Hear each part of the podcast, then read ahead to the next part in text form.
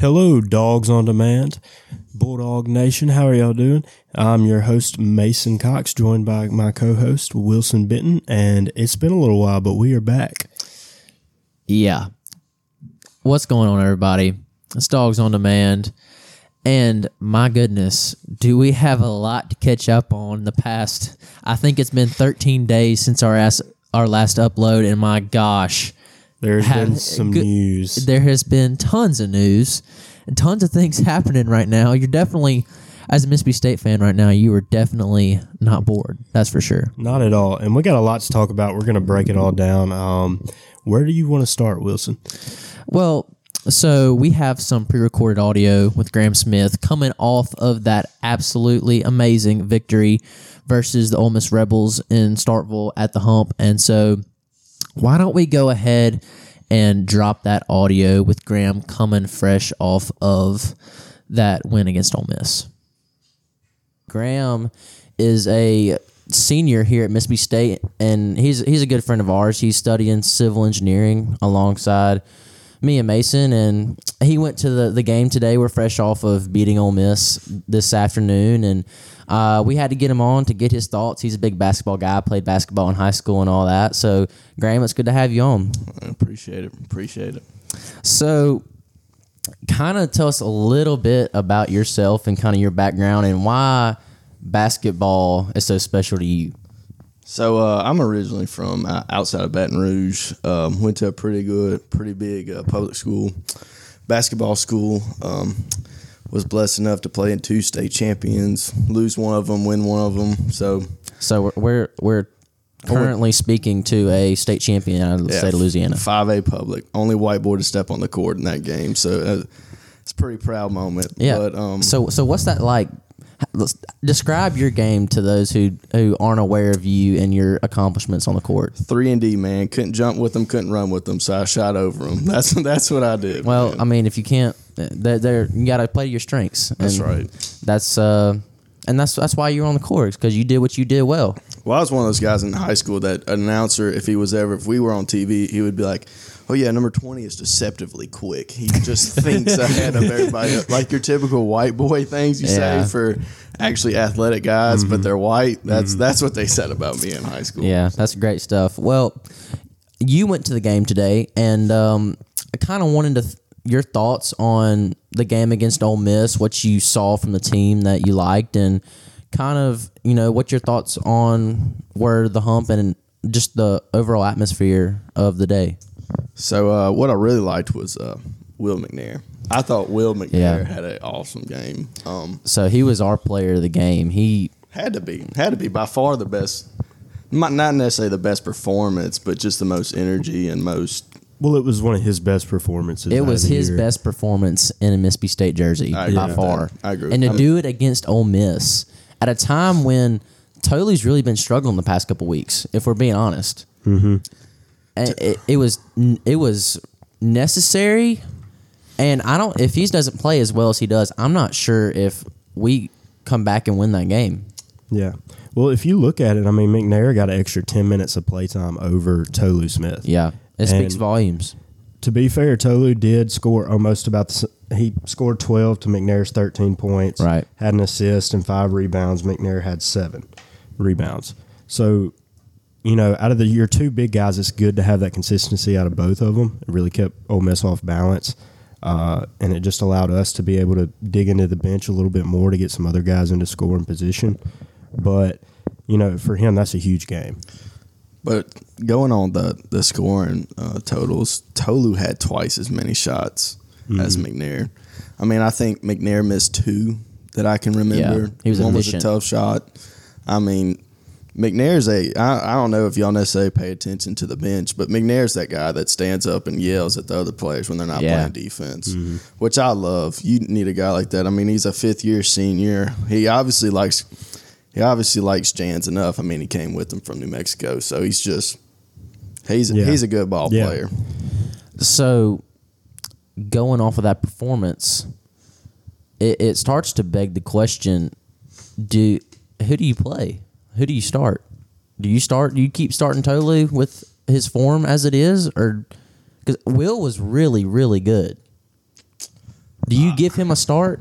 I don't think you give uh, Will a start. Um, actually, I say I say you keep playing, you keep starting Tolu, but I would like to see KeShawn Murphy in there at the five along with Matthews, So- maybe DJ Jeffries or someone along that line. Let's talk about that. Who do you think deserves a little bit more playing time, and who do you think maybe has a little too much playing time that you know you wish that somebody else could be getting some of those valuable minutes? Dude, Dashawn Davis plays way too much. that man, that man. Some nights he's good. Like Utah, he went seven for eight behind three point land and He say that one game he that went one off. game, but he couldn't hit water if he five a boat tonight. I mean, it's just he had one, he had an and one on a three, but I don't remember him making any shots outside of that He didn't one. shoot, and that's one of my biggest things with this team is we don't have a guard who wants to score the basketball this year. Well, I think Eric Reed Jr. at Baton Rouge does. I mean, I got to see him play in high school. He's he was a good he was he was a bucket in high school. Yeah,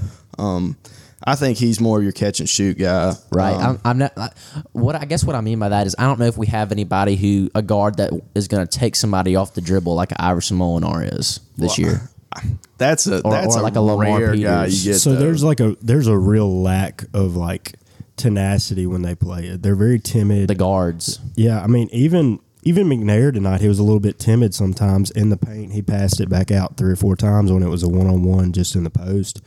And I would like to see him and some of the other guys just to step up and be a little bit more aggressive in the in the paint and when they're playing basketball, you know, because they're like you said, we don't have a guard who wants to step up and you know drive and make that Yeah. that attempt for that shot. But So you want to talk about somebody who is aggressive?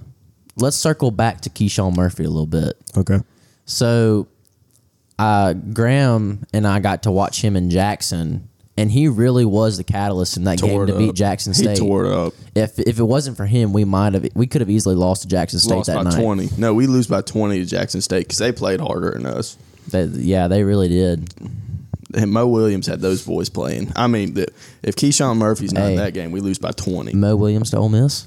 Mo Williams Do you thi- looks he looks like he could play SEC basketball right now. Yeah. he looks good. Speaking of that, do you think Kermit Davis has coached his last basketball game against Mississippi State? No, uh, I I give them throughout the year. I mean, because it, it's it's SEC basketball. I mean, you really don't just can. I'm not saying it's high school, but you don't can a guy halfway through.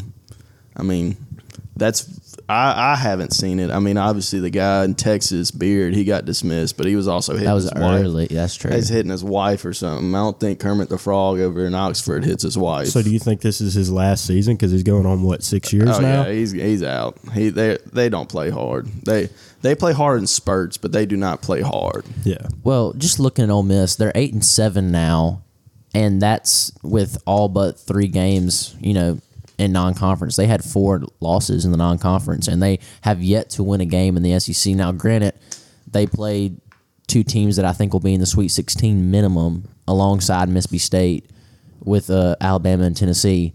So they kind of got the same schedule that we've had. You know, we literally just had the reverse schedule. So What was the score of that Tennessee Ole Miss game? it was close. I think it was at Ole Miss, and I'm pretty sure Ole Miss, uh, Tennessee won by two or three points. It, it was close. Now the Alabama game was more of a blowout, that like we was our expected. Tennessee game. But if you're looking, Tennessee beat South Carolina today by around 35 points, and Alabama beat.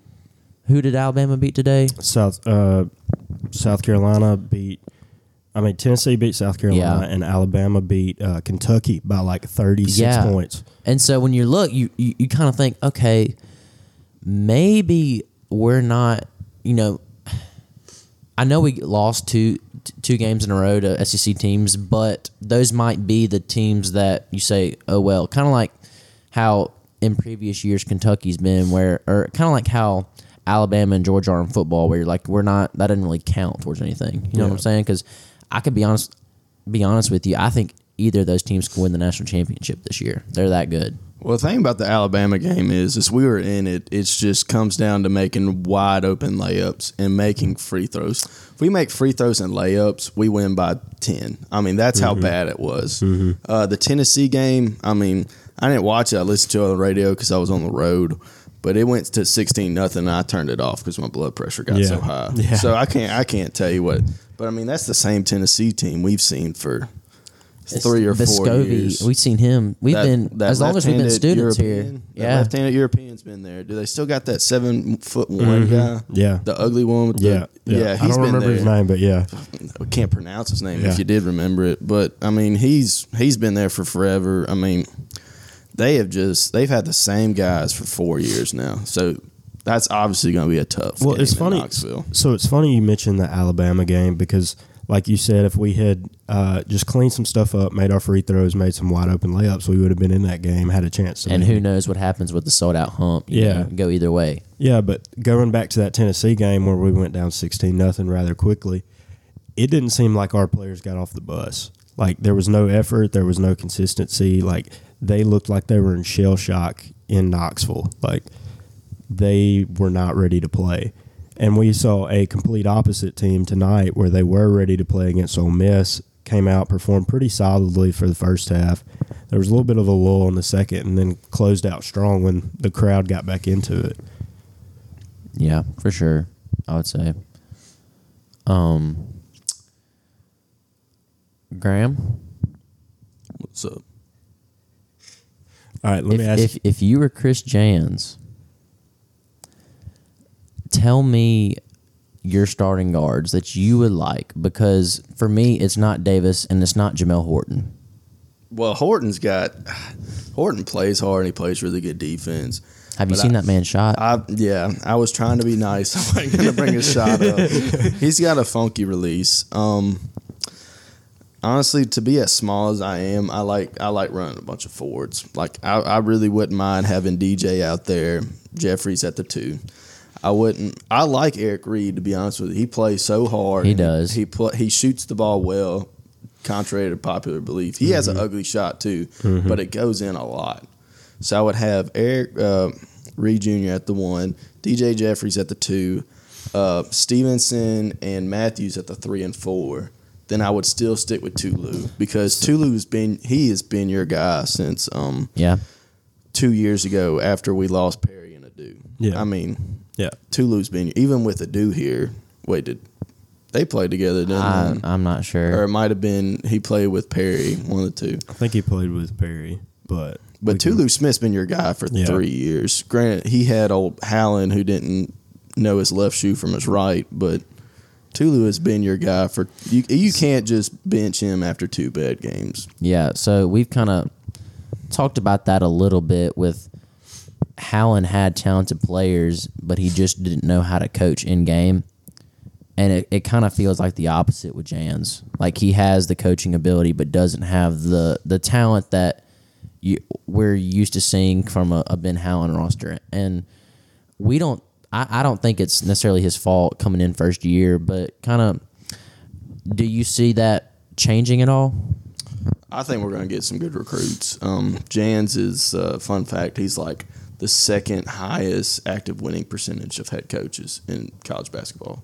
I mean, people want to play for Jans. Um, Took New Mexico to I think the second round in the NCAA tournament, maybe a Sweet Sixteen. I mean, how, what what is there to recruit out in New Mexico? I mean, if he can get that into the NCAA Yeah. tournament, he can get Mississippi boys in there. Um, yeah, this is by far the least talented team since I've been at school. Yeah. So let me ask you this: so going continuing into SEC play, we got Georgia um, on Wednesday, and then Dub. we play Auburn next weekend. Dub. What it, what is it going to take as Chris Jans as a Mississippi State basketball team to continue to be successful in SEC play? Like, how do we improve? What do you think needs to happen for Got us to put the ball in the basket. That's literally all you have to do. That's the only thing this team is terrible at. You have to put the. You gotta make easy shots. If we make Mm-hmm. easy shots, we're arguably we only have one loss.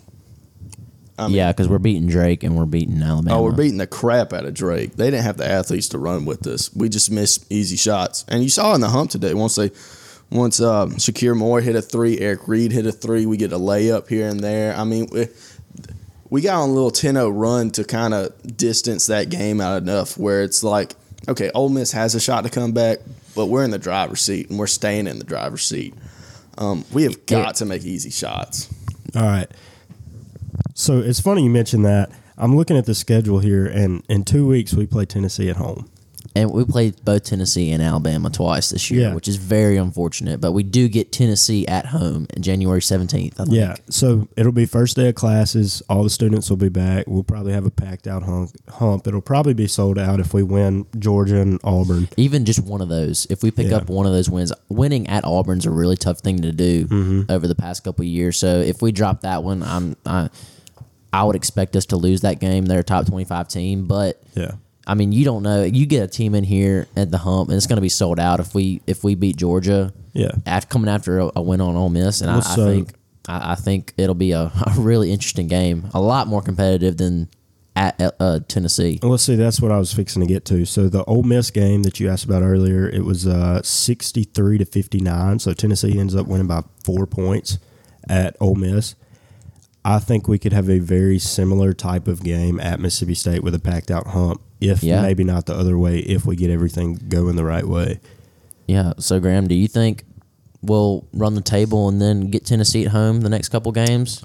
So we got at Georgia. Georgia. I haven't watched Georgia play. They're I They're think bad. They're bad. They're, They're, bad. the last. They don't the have an Anthony Edwards or anything mm-hmm. like that this year, so they're bad. You expect to win that game. It's on the road in Athens, though. You got Auburn. Auburn's been tough this past couple of years, but they also don't have the second overall draft pick this year. They don't. They don't have. What was that kid's name? Oh, I don't remember. He was awesome we last year. we almost beat him. At, We at almost home. beat him at the hump. That Yeah. was besides tonight. That was probably that. Actually, I would take. I would say that Auburn game was more intense because it was overtime, back and forth. and it didn't help that there was more Auburn fans than Mississippi State fans. It was about 50-50. Yeah. I mean, it was it was intense. Um, honestly, I would love to see an upset there. Love to. As a Mississippi State fan, though, you're thinking we're not. that's probably a loss. it's probably a loss. Um, Winning on the road in basketball is just so tough to do. yeah, it. I mean, it is. But then again, it's Auburn. You you might have a good amount of state fans there. I mean, it's a Yeah. drive, but it's not. It's a Saturday game too, so I mean, you expect a packed out Auburn arena, but you still might travel. So well. I was looking for tickets for that game. And do you know how much a ticket is for standing room only? I'm going with sixty four dollars because I'm seeing it on ESPN right now. Oh, it is. It, it was a lot higher than that when I looked a couple weeks ago. Maybe they since they've lost a couple games, they're not as coveted games, but they were ridiculous on like Ticketmaster. Well, that's pretty crazy considering I'm looking at the same uh, ESPN. You know, they got the little tickets as low Yeah. as. Well, at Missouri, as low as six dollars. So that's still a I think big difference. I think Georgia 64. Georgia was four dollars to go to that Yeah, game. it's five. Bu- as low as five bucks. I mean, I mean, I don't, I'm not. I can't stand Bruce Pearl, so I'll never say he's going to beat us. But you know, So so what what do you have wrong with Bruce Pearl? Just everything. I, I, I don't think he's a good person. Nobody, no old man should be that tan when he takes off his shirt. That's one. I don't know if y'all remember that that fiasco he had. It's just so obnoxious. Who looks better with their shirt off? Bruce Pearl or Ed Orgeron? Oh, Orgeron. I'm a Louisiana native, so it's okay. I'll go with Orgeron. Mm, that's funny. But yeah, I mean, we got Tennessee. That should, I mean, you expect to be competitive. You really do. And at these next four games, along with Florida at home, Saturday in the hump, 7.30, that's going to be s- s- close to sold out, if not sold out. It's going to be a good Um, game. You expect to win that one because You need to win it. Florida is not the same Florida of Yeah. old with Joakim Noah and Corey Brewer. And they got that one tall white kid that's injured half the time that ESPN loves to show and just they love him for some reason. I don't think he's that good. Yeah. But Then you got to go right back at it with Bama. then you got to go to Bama, which I will probably be going to that game. Tickets as low as four dollars, in case y'all are wondering. Um, then, but I mean, within the next two weeks, let's just go the month of January. Then T- TCU, you expect to win that game. It's a It's Big at Twelve home. school. I mean, it's a small private school. How good can TCU really be? Well, at they are number 17 in the nation right now. That is true, but I don't believe in TCU. I Okay. just don't. Okay. It, I don't it's a home in- game as well on a weekend. I'm It is a home sure. game on a weekend. Um, then you have at South Carolina, who is Yeah. We should win that. they lost that little left-handed Russian guy they had Mm-hmm. two years ago and have stunk since. So you really expect to go 500, if not Well, we six wins in January. we have a very favorable down the stretch Oh, part of the schedule where we should be able to rip off five or six games in a row towards the end of the season. Absolutely. I mean, you close with A and M, South Carolina, Vanderbilt. So that's what I'm saying. Mm-hmm. If you can get through February, really, if you can get through January 500 in the SEC, I ooh, we we're going to be up there in the SEC standings at that point. Let's see, what would that put us at? Where it'd be? Let's see. Are you just talking about through? Yeah, 500 through January. Yeah. Yeah, so we've got just looking at the schedule, we've got LSU at home, Kentucky at home, uh, A and M Ken- at home, that South Kentucky Carolina game. home. That Kentucky game's going to be wild because they're very beatable this year. Well, they're Com- they're young. None of them can buy alcohol. They're so young. I mean, it's That's that's. So let me get your take on that. Do you believe in the, the one and done uh, in college basketball? I believe it's good for the individual, for the program. If I was a coach, I, well, if you're John Calipari, you're thinking I can get all these five stars for one year, coach them for three months, have a season, and let it be. But you, I don't know if y'all remember during the COVID season when Kentucky had a month of practice before they played. They were terrible, and they had Yeah. like the best high school recruiting class. Yeah. And it's it kind of is catching up with them constantly having to teach 18 year olds and then you you look on the flip side and you got uh, guys like Tolu who are 23 you know playing and it, that's a five year age gap and it does show it does show in some Oh, times. absolutely. I mean, you could just get bullied around, and there's only so many 18 year olds that are just like, this dude's an animal. You know, Yeah. DeAndre Ayton when he was at Arizona, I, that is the only dude I've seen in the past five years. It's like, why is this 18 year old playing uh, college basketball? maybe basketball? Zion Maybe Zion, but Zion also he made stupid mistakes every like every Yeah. game. He had one pass that was just like, wow, that's that's a freshman. right I mean, there's only been one guy I've seen, which was DeAndre Ayton in college, who was just like, this dude does not need to play college basketball. He's just that good. right All right, so I got one more question for you, Graham. All right, going through the season, w- who do you think has to step up in order for us to have a successful over 500 season? Like, who's going to have to have be that breakout player this year? The real question is who doesn't have to step up because they all got to put the ball in the basket. They all like I can't stress enough. Shakeel Moore has to be more efficient from the three point line. Uh, Davis Davis just has to look like he wants to score sometimes, Right. just sometimes. Um, Stevenson off the bench, you need those eight points he gives you. He mm-hmm. took three shots tonight. That was just like and they what were you- forced very much forced. He's a good. He's a very good shooter.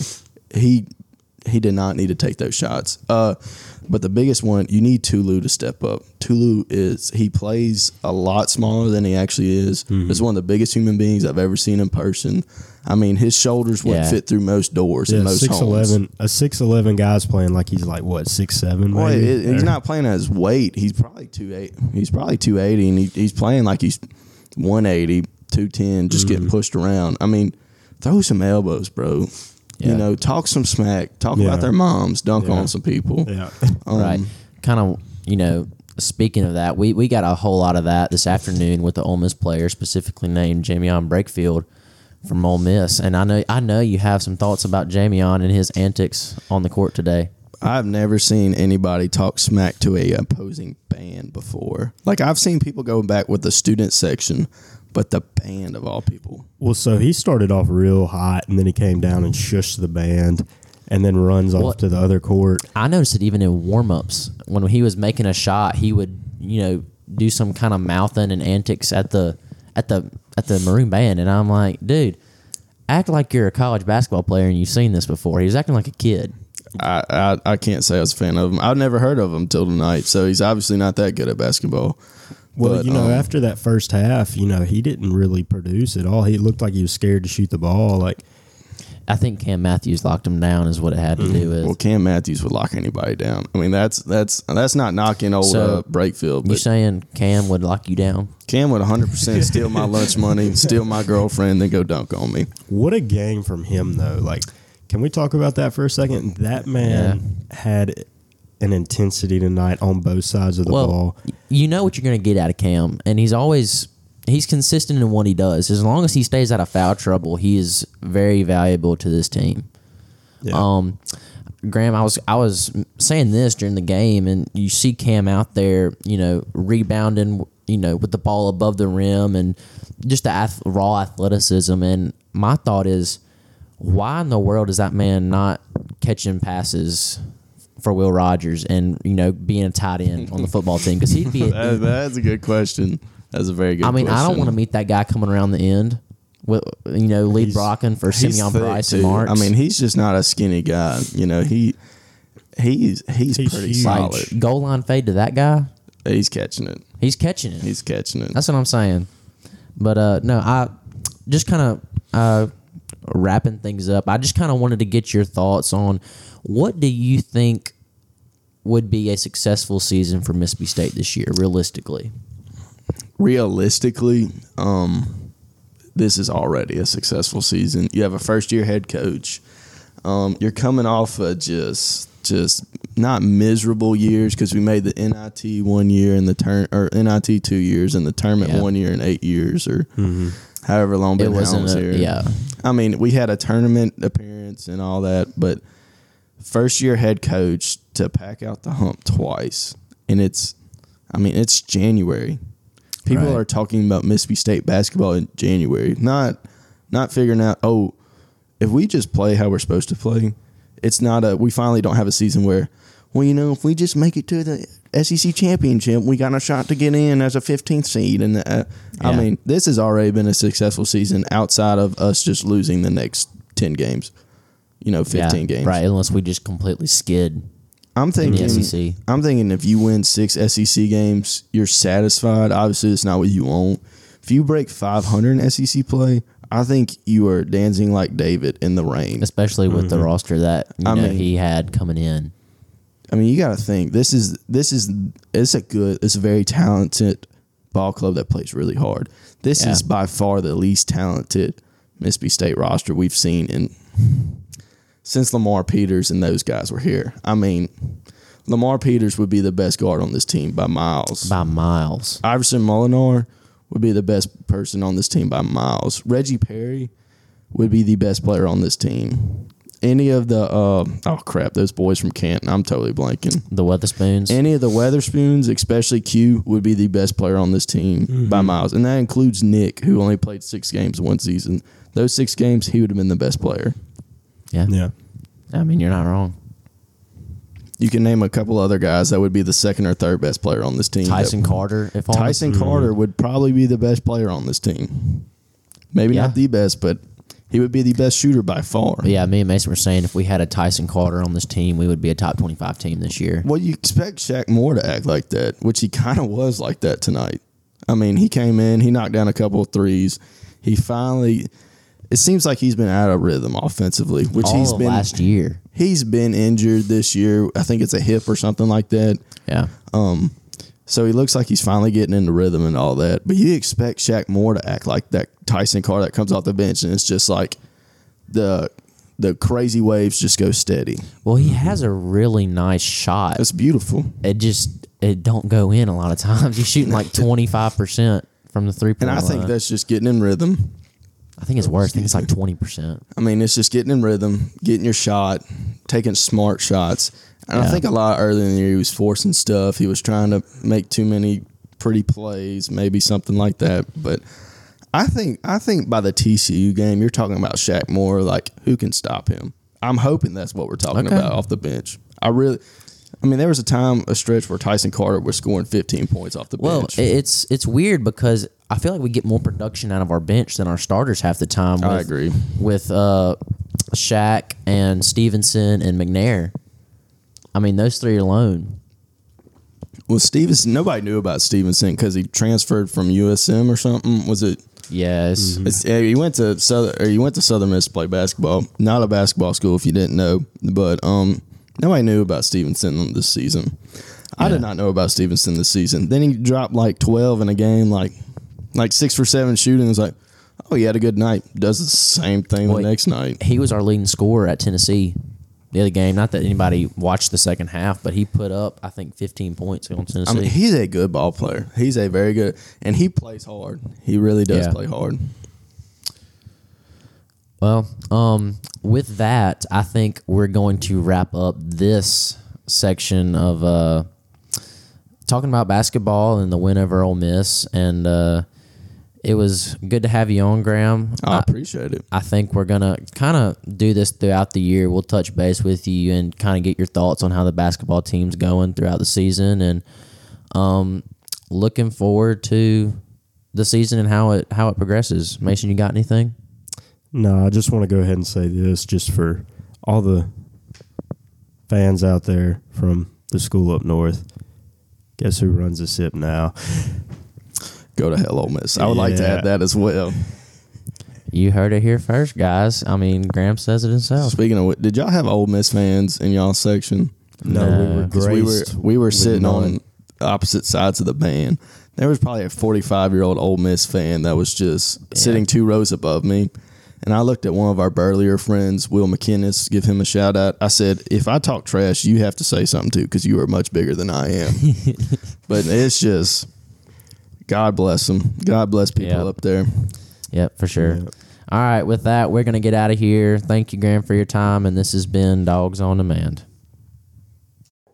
All right, and so that was uh, that was our post game opinions on the Ole Miss game. I know it's been a little while since uh, that game happened, but that was our live Yeah. reactions and a little bit of Graham's reactions to it. And right, and talking about the basketball team, you know, since that since we had that that um, conversation with Graham, we've lost back to back away games in basketball, and it it I, I don't know. It's just the team can't score, and that's what it's comes Yeah. down to. Unfortunately, I mean, we lost to a fifty-eight to fifty against a really average Georgia team. Didn't play well at all in that game. Mm-hmm. I thought we played a lot better on Saturday, coming up against a top twenty-five ranked Auburn team on the road Yeah, that's the kind of game you don't expect to win. But Mississippi State was in it all the way into the end. We just, we honestly, it was a shooting. I mean, we had the free throws in this game. We shot seventy five percent from the floor, but we were zero of eighteen on the three point line. yeah, And that's going to lose you in a game you play. And I'm surprised it was as close as it was, to be honest with you, because you can't shoot like that in the SEC and expect to to win a game. And that's exactly you know what has happened the past couple games is we haven't been able to score points and that's kind of been the theme all year we're averaging right at 58 and a half points a game um, before the auburn game and we scored 63 so we're going to be right in that 60 point a game um, right in that point line for the rest of the year is what it's looking like because it it's not really changing and I, I keep looking for a, a breakout performance from, from one of the guards just absolutely light it up go you know like four for six from the three point line and it's just it hasn't happened yet, and I don't know if it is going to happen. It's we're going to have to win uh, rock fights is what, essentially what we're going to have to do. Well, yeah, just like you said, uh, that's that's our issue. Is we don't have shooters. We don't have guys that are going to step up. We don't have anybody that's just a solid shooter. We are terrible from the floor. Uh, Yeah. and that in that Georgia game, that is what lost the game for us was free throws. We were seven for twenty two. That yeah, right. and then seven for 27 on three points. And then you go to that Auburn game. We did a hell, a heck of a lot better, heck of a lot better Yeah. in free throws. And it showed on the scoreboard 21 Right. for 28. But we still don't have shooters 0 for 18 on three point percentage. Right. And, And- that's, that's what makes or breaks the game. We don't have anybody that can shoot the ball. And so we're going to continue to see these grind out games where if we can't hold them to under 55 points, we will probably lose because we just can't score. Right. And, you know, talking about what's next for the basketball team, we have the number five ranked Tennessee Volunteers coming into the hump Tuesday night. Tennessee's coming off of a close loss to a all over the place Kentucky team. Mm-hmm. And I think they're going to be ready to go coming Yeah. off of a loss, especially at home. I think they're going to be looking to prove something because they'll drop. They won't be number five when the rankings are released tomorrow mm-hmm.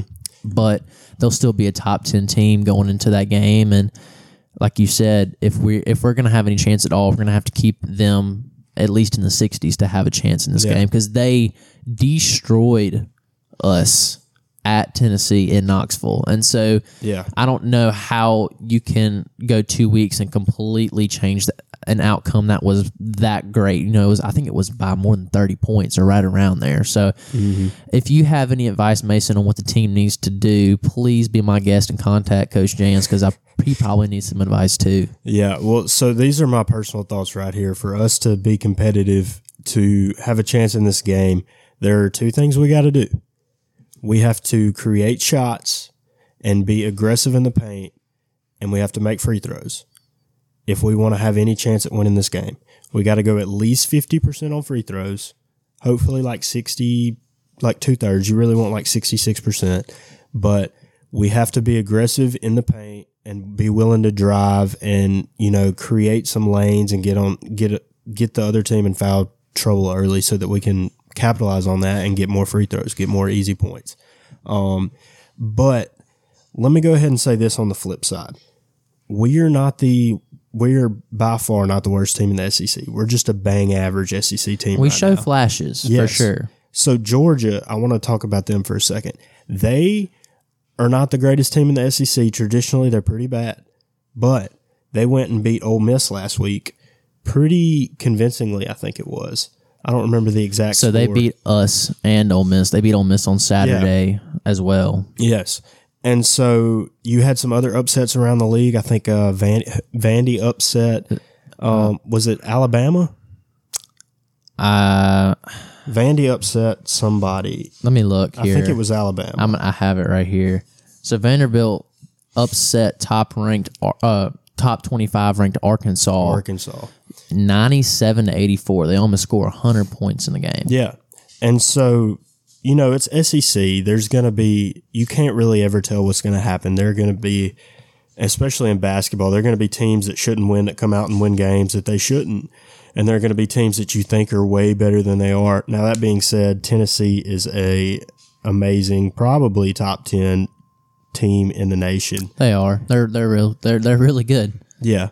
And so we don't know what's going to happen. If we have the right flash, um, something very good is possible to happen, especially being in the hump, having that home field advantage. We're blacking it out. So, Oh, really? yeah. So when you are a student or fan and you go to this game, make sure to wear black. It's a blackout.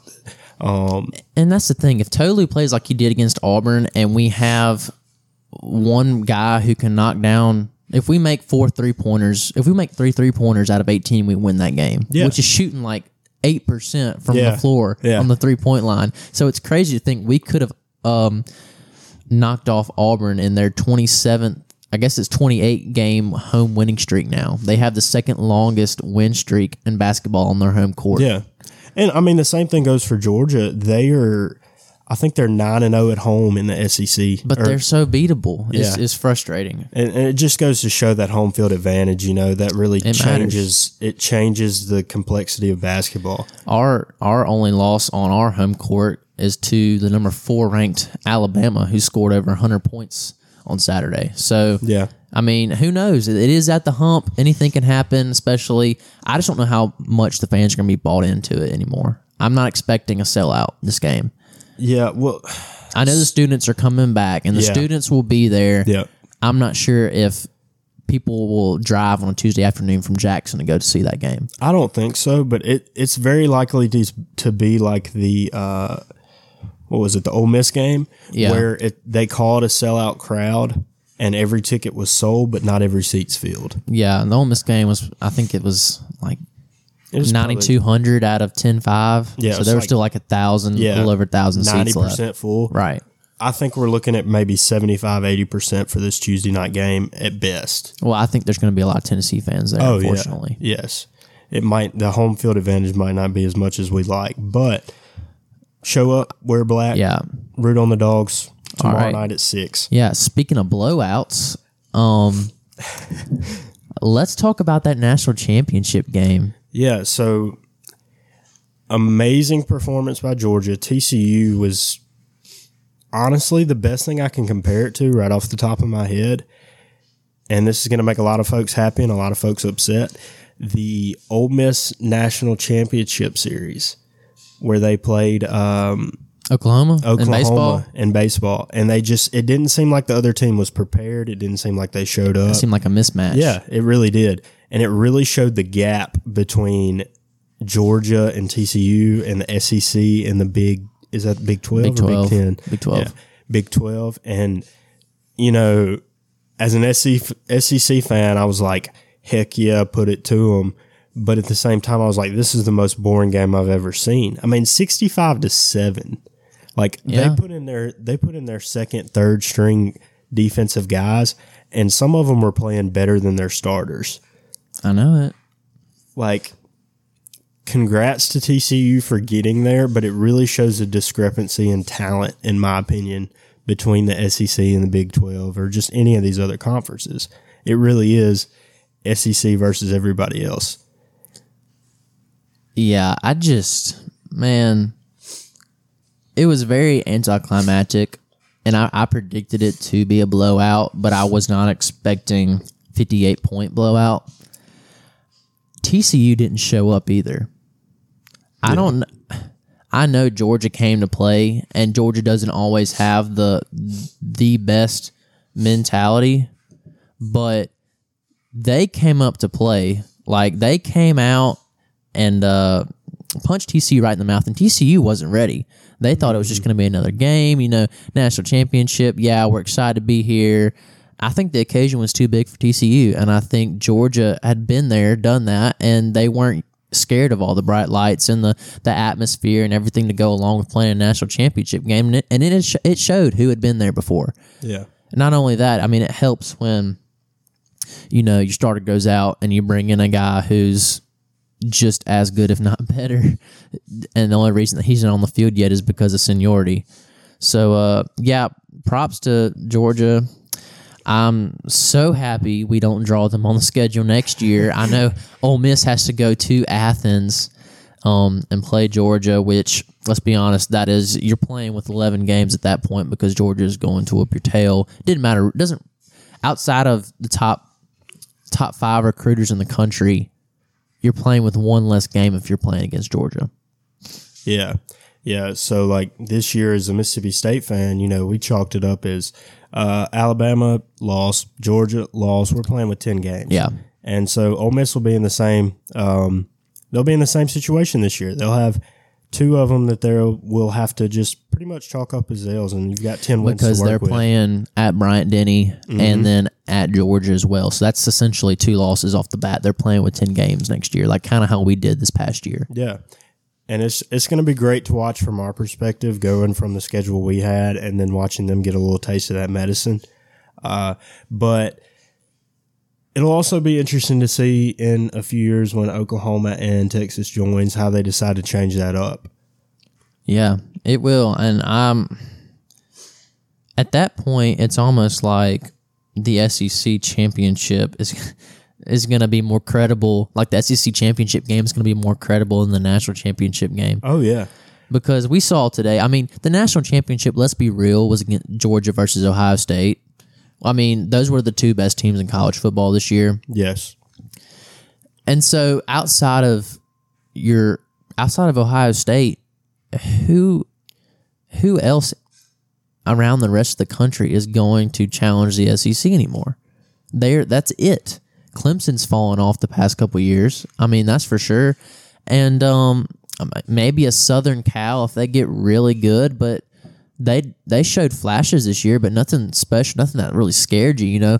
And so it, it kind of makes you wonder who else outside of the SEC is really going to be worth anything in the next couple of years? Well, so you're going to see, as the Tennessee coach said the other day in that podcast, and then you've got um, the the SEC commissioner even like when they expand the playoffs to 12 teams, it's going to be the top four SEC teams, and then everybody else, if not more. And so you're going to end up with a college. I wouldn't be surprised if the first year you end up with a college football playoff semifinals that consist of all four SEC That would be fantastic. And do you know how mad everybody else in the country is going to be if that happens? Man, it's going to be great when you have Alabama, Georgia, LSU, and Mississippi State in an all playoff matchup Yeah. in two years. It's Yeah. going to be great. Yeah. Well, so it's interesting because, like you said, there's maybe two or three teams that are credible to maybe even be in that top five matchup in the country other than Georgia. Uh, Ohio State's one of those teams. Ohio outside of- State can beat them. They have the talent. you could maybe say Michigan this year. They were there. They it was a competitive game, but they Yeah. ended up losing. Um, Clemson's falling off, dude. They're not really a threat Yeah. anymore. Like, who else is there really? There's nobody that's like super competitive like this year that has that Especially renowned since program. Texas is coming to the SEC now too. Yeah. It's, I mean, it really is going to be SEC versus the rest at, at this point. Yeah, I mean, so like this year you had those. Honestly, looking back, gonna make the Alabama fans happy. They had a a heck of a lot better case for the playoffs after seeing that performance by TCU. Yeah, they did for sure. And so, you know, in the next few years, it's going to be SEC versus everybody else, and I'm all here for it. You know, those boys up north, they're going to throw their little fits at the NCAA, but I'm all about it because, you know, the South just does it better. And there's all there is to it. Yeah, speaking of people and colleges doing it better, Mississippi State has some new hires um, coming off of uh, bowl season. I knew we all knew that the uh, the staff was going to be busy, you know, making changes, people leaving, people also coming in. And we talked a little bit on the last podcast about a potential rumor that we were hearing with Chad Bumphis coming back to Mississippi State, and that rumor has turned out to be true. And I could not be more excited for it.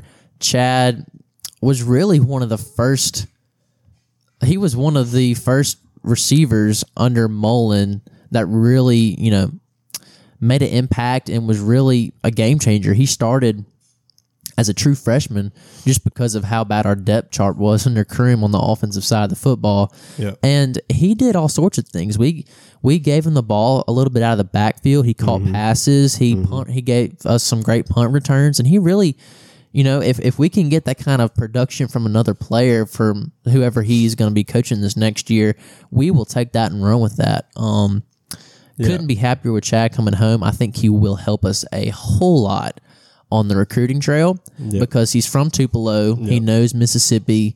He has a ton of connections here. And so I'm super excited for uh, Chad to be back with Mississippi State. Yeah, so just like you said, Tupelo native. Uh, he played 50 games starting as a freshman uh, in the in the Mullen era from 2009 to 2012. Had a total of 2,270 yards. Look, all I'm saying is imagine Chad getting thrown passes by Will Rogers or Dak Prescott. he had he had old uh, Chris Relf throwing him passes. Yeah, And so you're just like, wow, what if he was playing with Dak that year when when, the, when we went all the way? 25 total touchdowns, 24 pa- receptions, and one rushing, and then a punt return for a touchdown. Yeah. And so, like you said, very explosive player. It's going to be exciting what he can do for our receivers. Uh, I think he's going to be great as re- as a Tupelo native recruiter because he's going to know what to say. He's like, "Hey, look, I've been here, I've done it. I'm from around here. I'm not."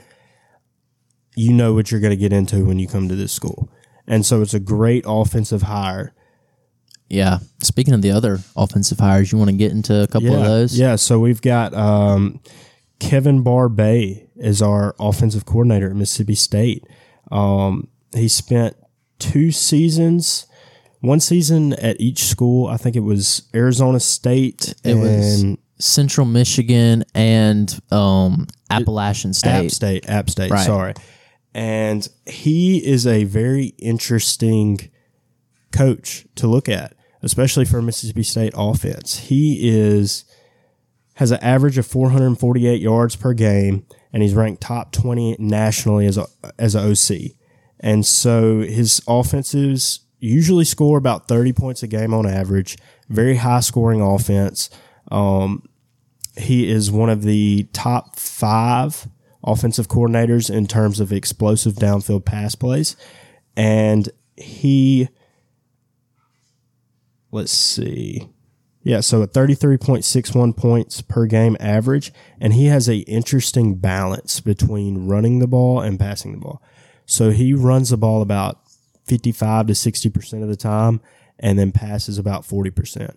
But like I said, when he passes the ball, he's not afraid to go downfield and throw deep, explosive pass plays because he is one of the top five ranked nationally for that.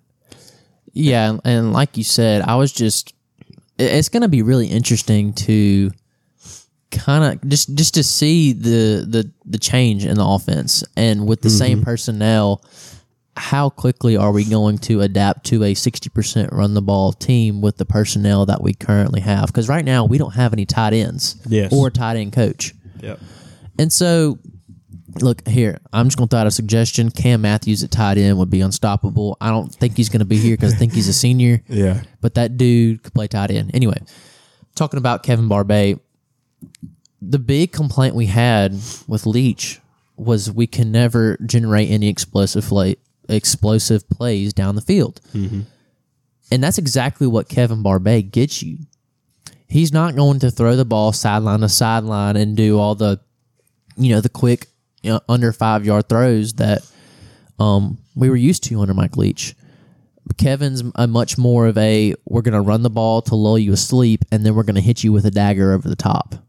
Um and and that's really what Mississippi State has lacked over the past couple of years is that explosive playmaking ability and I just hope that we're going to have the receivers to be able to do that. I I know Zavion will be back and I think he he can play a big part of things as well as Justin Robinson. Now, there has been reports that Tolu or Tulu Griffin is um, in the portal now, and so we'll see what he ends up doing. Whether he decides to come back or whether he goes somewhere else. That'll be a that's one of the few guys on the roster that I don't feel like we can replace this year Yeah.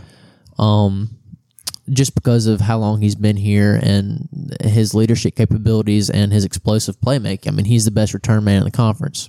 Yeah. But no, going back on Kevin Barbay, I think it was an excellent hire. Mm-hmm. Kind of an under the radar guy that not many people were expecting. I know there was a lot of rumors about Kendal Briles, the offensive coordinator at Arkansas, coming, and mm. he ended up getting a raise at Arkansas and staying there. But no, all in all, I'm I'm pleased with the Barbay hire, and it's going to be a lot more balanced system, and we're gonna finally stop hearing on TV about oh, you know, Air raid, yeah, air air raid, raid, air raid. Right. It's it's going to be Mississippi State runs a good offense, and they're going to hit shots down the field. And when they're not, Simeon Price and uh, Marks, Woody Marks, are going to tear you up on the ground. Yeah, well, so it's going to be a lot more reminiscent of a Dan Mullen offense because he likes to run a power I, just like Dan Mullen like The power, a the power spread. Yeah, and so going off of that, you know, you're going to come up with packages that have a lot more heavier sets, bigger O line, tight ends, as you mentioned, and that brings us to our next hire through Will Friend. Uh, now he has. I don't think he's officially been announced what his position is, but it's going to probably be O line. He's he's always been an O line coach, so I would assume that he's O line coach. Yeah, and so Will Friend has coached a little bit at, at Auburn, a little bit at T, uh, Tennessee, and a little bit at Colorado State. Uh, has developed some amazing offensive linemen, some All Americans, uh, some He's from Mississippi as yeah, well. Yeah, another local guy. And so, you know, he's gonna he's got nine players that have been drafted in the draft, coached a little bit at he played a little bit at Alabama back in the nineties and Colorado State, Tennessee, and Auburn for three or four years each. so Will was the one guy that I'm not sold on yet because I thought Mason Miller was a great offensive line coach for us. Okay. Mason has pulled off some great recruiting, um, some great recruiting gets the past couple of years. He signed that four star offensive tackle out of uh, Texas this year, kind of out of a whim, out of ju- junior college, and he's you know, obviously you know he developed Cross and uh, Quincy Sharp. He'll go pro, our center, and so he was the one guy on our offensive staff that I thought that needed to be retained just because of the job that he had been doing. Yeah. But obviously, Zach Zach Arnett saw had a different vision for the team and decided, you know what, maybe it wasn't. Um, Mason, maybe Mason Miller wanted to seek other opportunities, and so Zach he, he went ahead and told Zach, and Zach went and found a replacement. That could be it, but I don't know. I, I'm gonna have to. It's gonna be interesting to see how Will Friend does because he's never coached in Mississippi, so it's gonna be interesting to see if he can uh, do the same job uh, as good or better as Mason Miller was doing. Yeah. Well, let me go. Let me say this: Mason Miller, I think, has done an incredible job. But that being said, like you said, he's produced some really great O linemen, but it's always been like one or two guys, and it's never more than that. Like we'll have one or two really strong guys, and then one or two guys that are really weak on the O line. And that's not to say that's anything at his fault. That's just kind of how it's been traditionally. Now, Will Friend is, according to Mississippi State, according to the SEC, NCAA, whatever you want to call it, he is a top 20% offensive line coach in the country. And they or remark on his recruiting or his ability to recruit as an offensive line coach. That's his two big things is developing O linemen and recruiting in the SEC. And now he, in the past, he's been at Tennessee and Auburn. So he's had a, a lot easier job recruiting, I think, because he's recruiting at schools that it's, you know, the nice school to recruit for. They're top 15 Yeah. recruiters. Yeah. So you're going to it's like it's like saying you're oh you're such a great recruiter, but you're recruiting at Alabama, LSU, Tennessee, L- uh, Auburn, That- whatever. that's what I was getting at is can he recruit at somewhere that's outside the top 20? You know, Yeah. because Mississippi State's usually between 20 and 25. Yeah. Somewhere in there. How can he recruit when he's not just because he's wearing a specific sweatshirt, he gets a Mm-hmm. recruit? yeah. And so uh, it'll be interesting to see uh, what he can do. Hopefully, he'll be able to relate, have an easier time recruiting because, like you said, he is a Philadelphia, Mississippi native. And so you would hope he hasn't coached here, but you know, he'd be able to say, hey, look, I live here. I know how it works. Right. and I can get this done. And it'll be interesting to see. There are a lot of moving pieces, especially in our offense. All these different coaches coming together. Yeah. But I, I love that Zach Arnett is trying to build his own program. He's really going out and he's getting the guys he wants. And honestly, like even looking back at Barbay, like you said, like um, we were obviously going for. We were hoping to get the guy from Arkansas, and that Yeah. just just it didn't pan through. And he's one of those under the radar hires, but you know, with what he was given, the time timeline he had, he is. I think he's done a phenomenal job on a lot of these hires that we've talked about, and that we're going to keep talking about. Right. For sure. And, you know, speaking of the big boys up front, let's flip to the other side of the ball. Yep. Um, Mississippi State hi- has Rehire. convinced David Turner to come back to Mississippi State after a, uh temporary leave of absence, and t- I'm really excited about this. And this was one of the the positions on the defensive side of the ball. I thought we would go out and get a coach, just because of how, let's be honest, how lack of productive our defensive line has been the past couple years. Yeah. And man, I, when when I thought we were going to get somebody, I did not think that David Turner was coming back because that dude can recruit, that mm-hmm. dude can coach, that dude can develop, and we've seen it, you know, because his players are playing in the Pro Bowl. Well, I mean, all right. So David Turner, if you don't know, he's been at Mississippi State twice already, and he's left, got jobs elsewhere, and then he came back, coached a few more years under Mullen, and then left again. Um, and this will be his third time back at Mississippi State. But David Turner is the guy that has produced all our flagship NFL players.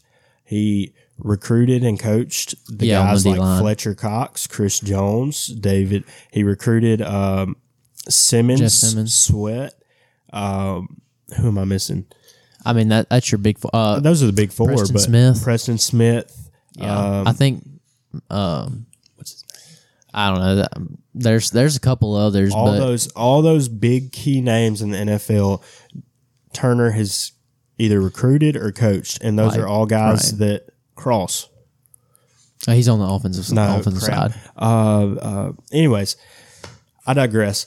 Um, all these guys he's recruited, he's coached them, and defensive linemen, these young dudes, they want to play for him. Doesn't matter where he is or do. what he's doing, they want to play for him.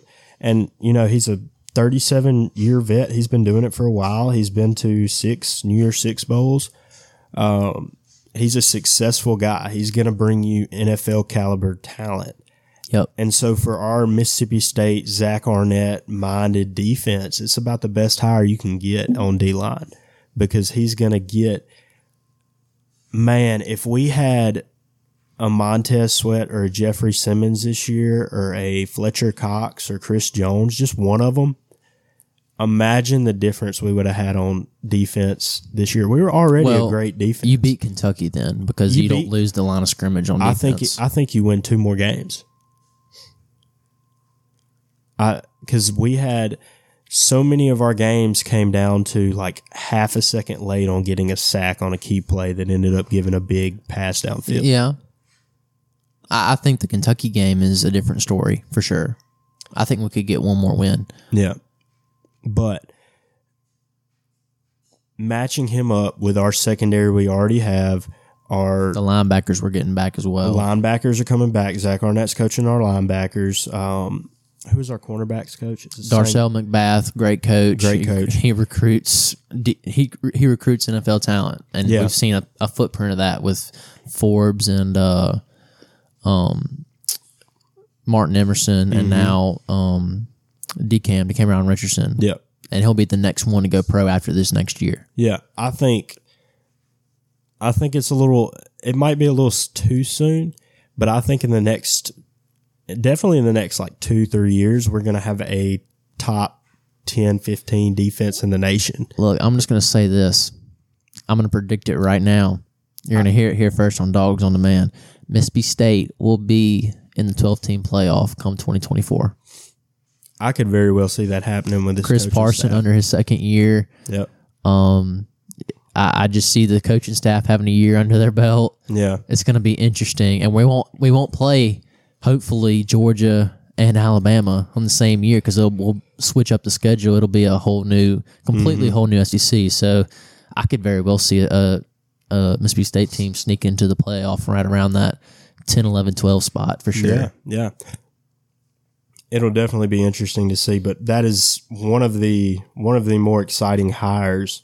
Um, also, We got one more hire to one talk more about. hire to talk about: the big man upstairs.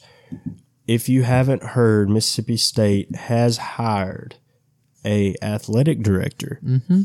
and his name is His name is Zac Selmon. Zac's from. He, was the. Essentially, what he did was he. Ra- he ran the NIL and fundraising for the Oklahoma Athletic Department. He's a young guy. He's still in his 30s. And Mark Keenum's taking a chance on a young guy that doesn't have um, head athletic director experience. And it's it's another one of those young hires that we've kind of been on um, I mean, not very often is your athletic director, your head coach, your offensive coordinator, and your defensive coordinator all under 40 years old, which is what we have right now.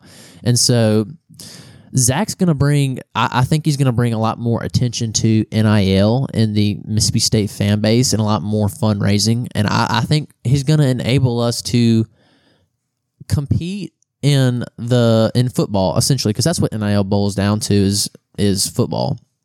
And then, you know, you can maybe pay one good shooter or one good basketball player, but football is really where the NIL money is going to separate you because we'll have donors for baseball just naturally. Mm-hmm. But I, I do think Zac Selmon is fired up to be at Mississippi State. I think he's excited to prove himself. And I'm glad we have a bunch of young guys that need to improve themselves to to show that they have something and to make a career out of their lives. You know, they still have their career in front of them versus behind them in that sense. Because, you know, Leach had his career behind him. His success, his fame was known. The same thing with John Cohen. John Cohen's will all forever be known as the great Mississippi State football coach, not football, baseball, baseball. coach. And uh, his first tenure here at Mississippi State as athletic director.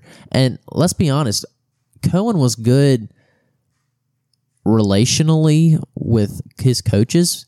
I would say he was not very good at hiring. He was okay at hiring, and he Yeah. was not good at fundraising. yeah. The NIL under Cohen was not good.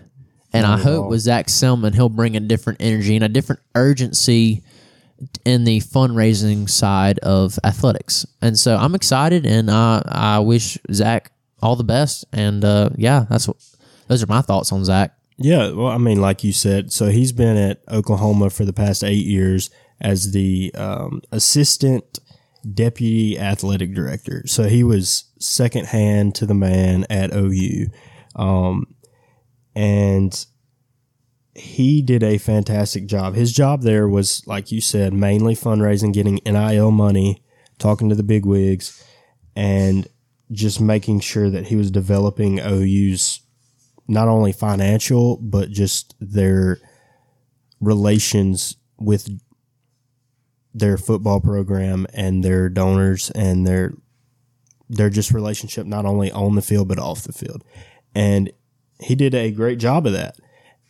And like you said, he is not a Mississippi guy. He's a young guy, and it's he's building his career at Mississippi State, and that's what you want because Cohen was on his way out. He was just collecting a check, and he's established himself, and he was just going to stay pretty mediocre. He, like you said, he didn't always have the best hires. He wasn't going to take risks Yeah. like like I feel like Selmon will. he was going to make sure that at the end of the day he made the safe hire and he obviously did a great job in Lemonis at the current moment basketball coaches are panning out so far um, but before that you know he had a lot of football hires like Joe Moorhead or even I don't remember The women's basketball coach. yes and then the uh, I'm not sold on Lemonis. I'm going to be straight up with you. Well, we we've still got a season to see. He's really got to turn it around this year, especially after the awful performance we had last year. But hopefully, these new players are coming in. We've got all these um, Transfers. transfers and this these like top 100 ranked SEC freshmen uh, that we've got playing for us. So if they mesh, it should be a fine season. But we've got to see if they can mesh and if everything will work out. But going back to um, Selmon, he knows how to build, how to finance and build your football program, and that's what Mississippi State needs Right. more than anything. And he's a young guy. He's a really good Christian guy. He's got a great family, and he might not be from Mississippi, which I think is a good thing, so he can get money coming from outside of Mississippi into Mississippi State. But he has a lot of those qualities that makes it where you can have a long career at Mississippi Right. State. I, I I like what the point you made there, where he may not be from Mississippi, but he will fit in Mississippi very well. Yeah. And so, like you said, we wish him the best. I'm excited for what he's going to do for our program, and he has plenty of time to ease his feet into it. No coaching hires he has to worry Right. about. Um, he's got all the programs are set. His biggest job is exactly what he's doing, and I think he can just run off with it. Just bring us money for now Bring us money. and get after it. So, congratulations to all of these coaches. Um, we're excited to see what y'all are going to do if y'all are part of the football program or just the AD program. Uh, it's a great day to bu- to be a bulldog, It is. It's an exciting day. and I think that's going to about wrap us up. Do you have any other thoughts you want to add? Um, no, I I know we'll be going to the Tennessee game on Tuesday. We might do something for that. We might not. It may not be worth it. But if we win, we will for sure do something. If we lose bad, we probably won't. And if I'm mad, we probably will because I'll need Brent.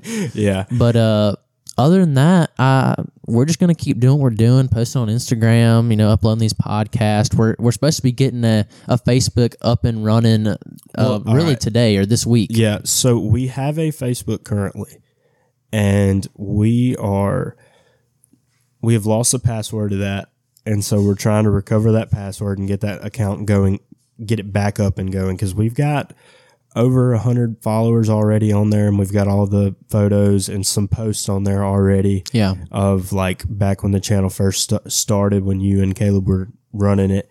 Um, so I'm gonna make sure to get that done this week at the latest and try to get that up and going. And so go follow us on Facebook and Hail State always and go to the basketball game, support the dogs. Hopefully we'll get a win. But with that, it's been another day at Dawgs on Demand. I'm your host Mason, joined by Wilson. Y'all have a good night.